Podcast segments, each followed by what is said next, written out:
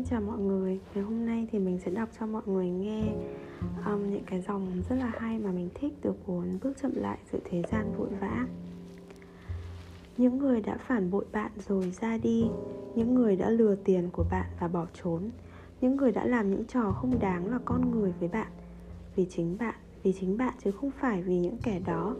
Thực sự hoàn toàn chỉ vì chính bản thân bạn chứ không phải ai khác.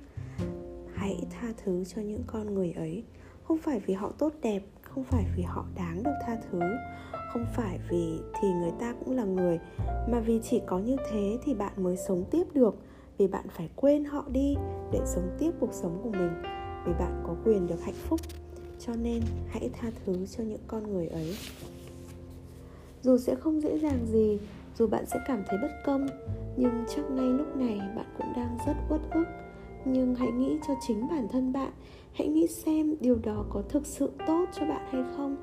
Rồi sau đó hãy quyết định, cho dù trái tim bạn có không hài lòng với điều mà lý trí mách bảo, thì trước hết hãy cứ quyết định rằng mình sẽ tha thứ và quên hết mọi chuyện.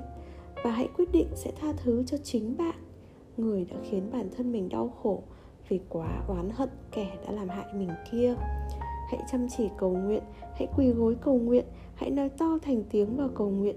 Hãy xin cho mình có thể rũ bỏ được và hãy xin cho mình có thể quên được vì chính bản thân mình.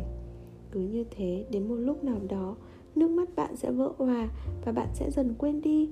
Bạn sẽ vùng vẫy cố chống lại, nhưng rồi bạn sẽ dần quên đi. Bạn sẽ gào thét đau đớn như thể sắp phải rời xa thế gian này và bạn sẽ dần quên đi không phải chính bạn làm mình quên và rũ bỏ, mà là tình yêu và lòng từ bi của chúa và đức phật đã giúp cho mọi thứ trở lại viên mãn.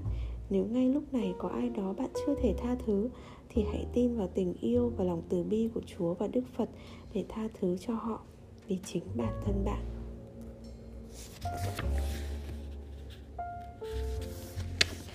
Nếu oán hận một ai đó, thì trong vô thức ta sẽ dần trở nên giống họ cũng giống như một cô con dâu hay nói xấu bà mẹ chồng tính tình khó chịu. Thời gian trôi qua rồi cô con dâu ấy cũng sẽ trở thành một người giống hệt mẹ chồng mình.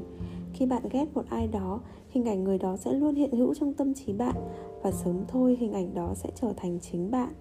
Vì vậy, đừng để người đó ở trọ lâu dài trong tâm trí bạn mà hãy mau chóng tha thứ và đuổi người đó đi. Liệu người mà bạn ghét có đủ giá trị để bạn giữ mãi trong lòng hay chỉ giữ trong lòng mình, gia đình mà mình yêu quý và những người bạn luôn ủng hộ? Bận tâm đến những người mình ghét chỉ khiến bạn sinh bệnh trong lòng mà thôi. Trong mối quan hệ giữa người và người.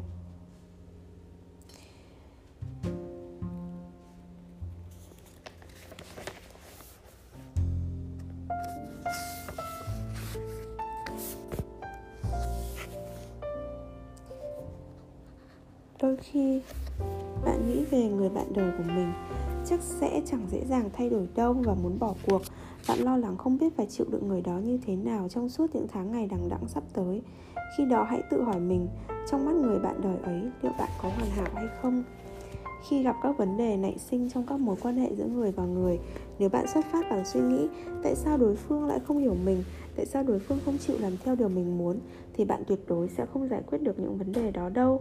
Vì cách giải quyết của bạn không bắt nguồn từ sự cảm thông với đối phương, mà chỉ từ yêu cầu của chính bản thân bạn thôi thay vào đó, hãy bắt đầu câu hỏi, tại sao đối phương lại nghĩ về bạn như vậy?